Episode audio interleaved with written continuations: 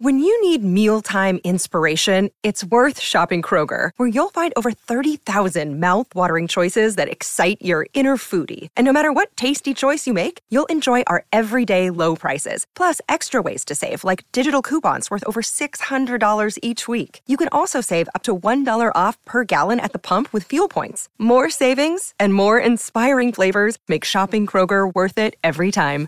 Kroger, fresh for everyone. Fuel restrictions apply. Daily Cogito. Svegliarsi per pensare oppure pensare per svegliarsi. Ogni mattina, dal lunedì al venerdì, con Ric Dufer.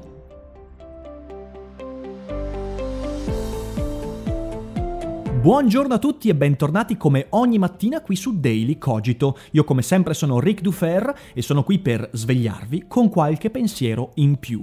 Volevo prima di tutto ringraziare tutti coloro che sono intervenuti al Festival Poplar che si è tenuto a Trento ieri. Alle 15 ho tenuto una bella conferenza sul mio libro L'elogio dell'idiozia. Ringrazio gli organizzatori, fantastici, e Elia Bombardelli che mi ha aiutato e mi ha accompagnato in questo bellissimo evento. Non vedo l'ora di reincontrarvi tutti. Inoltre vi ricordo che sul mio sito riccardodalferro.com c'è la sezione eventi dove periodicamente aggiorno tutte le occasioni, future ovviamente, in cui potrete incontrarmi in giro per l'Italia. Fra ottobre e novembre sono davvero tantissime, quindi vi consiglio di andare a quella pagina e non perdere quelle occasioni. Mi raccomando, vi aspetto numerosi dappertutto.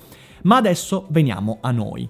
Quest'oggi voglio parlarvi di un argomento importantissimo a cui tengo davvero tanto perché è correlato al mio lavoro di divulgatore.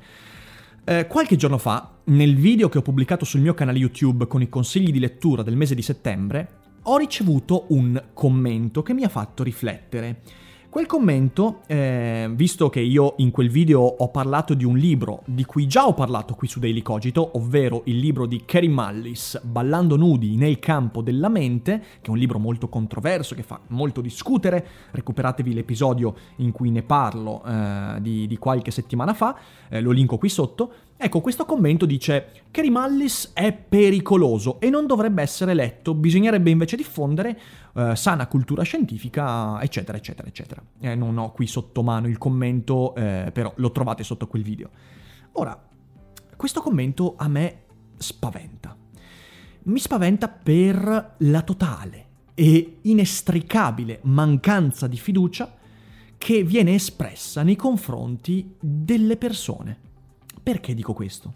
Allora, io ho sviluppato un'immagine particolare della cultura e mi sono costruito una cultura sempre affrontando tantissimi eretici, persone che esprimevano pensieri fuori di testa, inaccettabili. Ho letto tantissime cose fra il disturbante, il pericoloso eh, e ho sempre trovato fortissimamente di stimolo lo sviluppare una mia idea su quelle che sono le cose corrette da seguire, da diffondere, da affrontare e il modo in cui affrontarle e le cose invece che, pur conoscendole e entrandovi in contatto, vanno messe da parte perché sono idee malsane, deviate, non corrette o pericolose.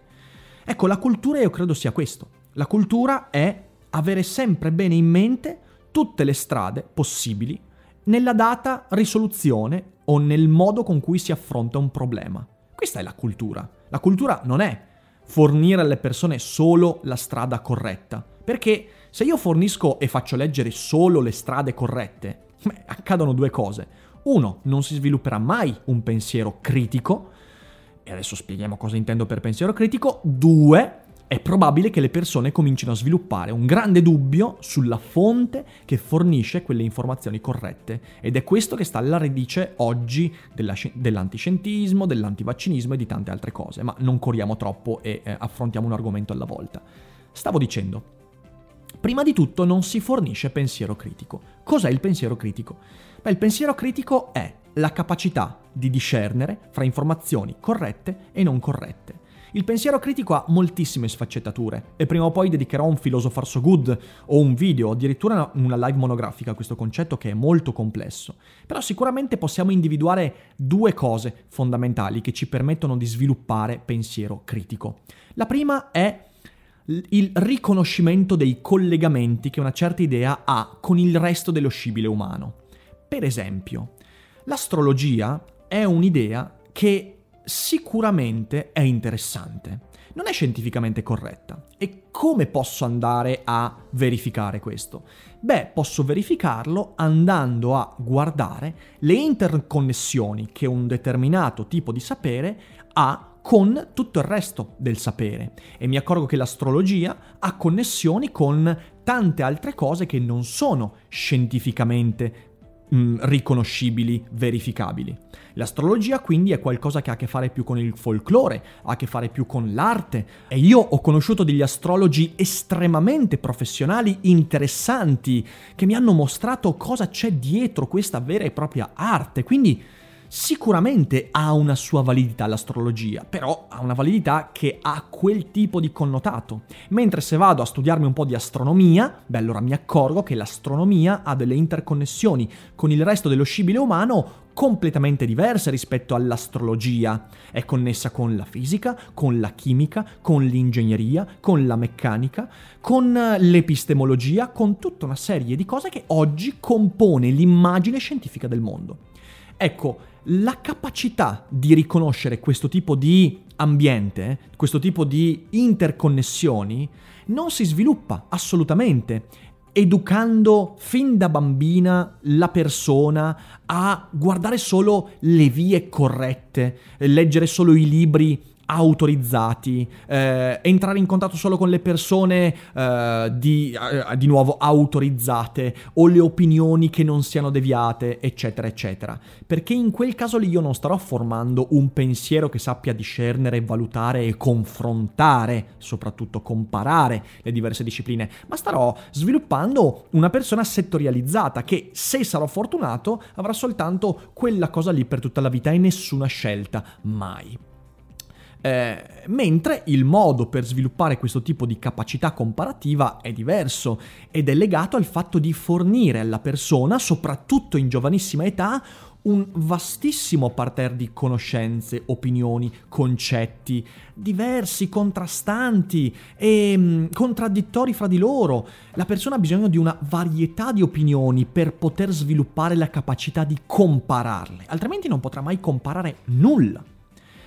La seconda parte che ci permette di sviluppare un pensiero critico è, ovviamente, la capacità di riconoscere le fonti, vedere da dove giunge una determinata opinione, chi è che diffonde un'idea, chi è che diffonde quel certo tipo di discorso e ovviamente questo è un sapere un po' più tecnico perché ha a che fare, quando ha a che fare con i libri, con la ricerca bibliografica, su internet ha a che fare con la capacità di valutare la credibilità di un sito, di un luogo virtuale, eccetera, eccetera, ma anche qui, signore e signori, non si sviluppa la capacità di valutare le fonti semplicemente fornendo sempre le informazioni autorizzate. No, bisogna sempre fornire alla persona una vastità di fonti in maniera che sappia anche sulla base della capacità primaria di comparazione di cui abbiamo appena discusso, sappia capire quali fonti sono più o meno attendibili, sono migliori, sono più approfondite, vanno più a fondo, o quelle che sono più superficiali, quelle che hanno meno correlazioni, meno possibilità di confronto le fonti che per esempio non sono mai smentibili, non sono discusse.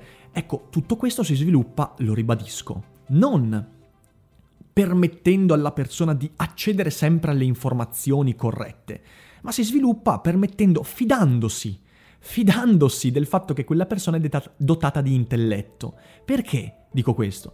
Beh, perché per fare tutte le cose che ho appena detto, basta solo un cervello, basta una capacità intellettiva neanche genialmente sviluppata, mi verrebbe da dire, per farlo in maniera decente. Quindi eh, io quel commento che ho ricevuto lo trovo molto, molto sconfortante perché denota una completa e disarmante mancanza di fiducia nei confronti dell'intelletto. Non basta l'intelletto, quindi, per diffondere le informazioni corrette, per permettere alle persone di comprendere cosa è giusto e cosa è sbagliato, no, bisogna che ci sia sempre un'autorità che ti dice che il libro di Kerry Mullis non va letto, mentre il libro di Odifreddi va letto. Ci vuole l'autorità che ti dice che quell'opinione è razzista, è inaccettabile, mentre quell'opinione è politicamente corretta. Ci vuole sempre un'autorità che ti dice cosa pensare di quella cosa. E tutto ciò è sconvolgente, a mio parere, perché ci stiamo arrendendo, ovvero ci stiamo arrendendo al fatto che un difetto strutturale della nostra società, ovvero la incapacità di diffondere un'informazione adeguata, scientifica o di ogni tipo, eh, non si possa combattere con la testa della gente, utilizzando le capacità che ogni persona possiede. E sono tantissimi gli imbecilli lì fuori, sono tantissimi quelli che uh, non, non vogliono usare l'intelletto. Ma non posso arrendermi perché sono tanti gli imbecilli.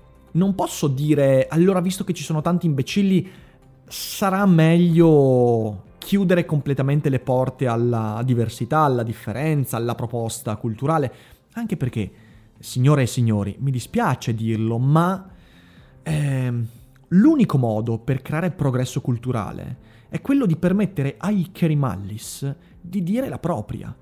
Perché Kerimallis probabilmente è un mitomane, ma alcune cose che dice sono discretamente giuste o perlomeno discutibili, quindi non è che sia tutto da cassare, probabilmente le opinioni sull'astrologia sì, eh, o sulla correlazione fra HIV e AIDS sì, ma altre cose in realtà sono assolutamente discutibili e dovrebbero essere portate nel dibattito pubblico, però bisogna permettere ai Kerry Mallis di turno di poter parlare per far sì che domani quello che viene considerato oggi assodato sia valevole di diventare un sapere superato e quello che oggi invece è considerato un'eresia diventi un sapere consolidato, perché è sempre stata così. Basta leggere eh, Kuhn, basta leggere Feyerabend per vedere che il sapere è una cosa molto complessa da questo punto di vista.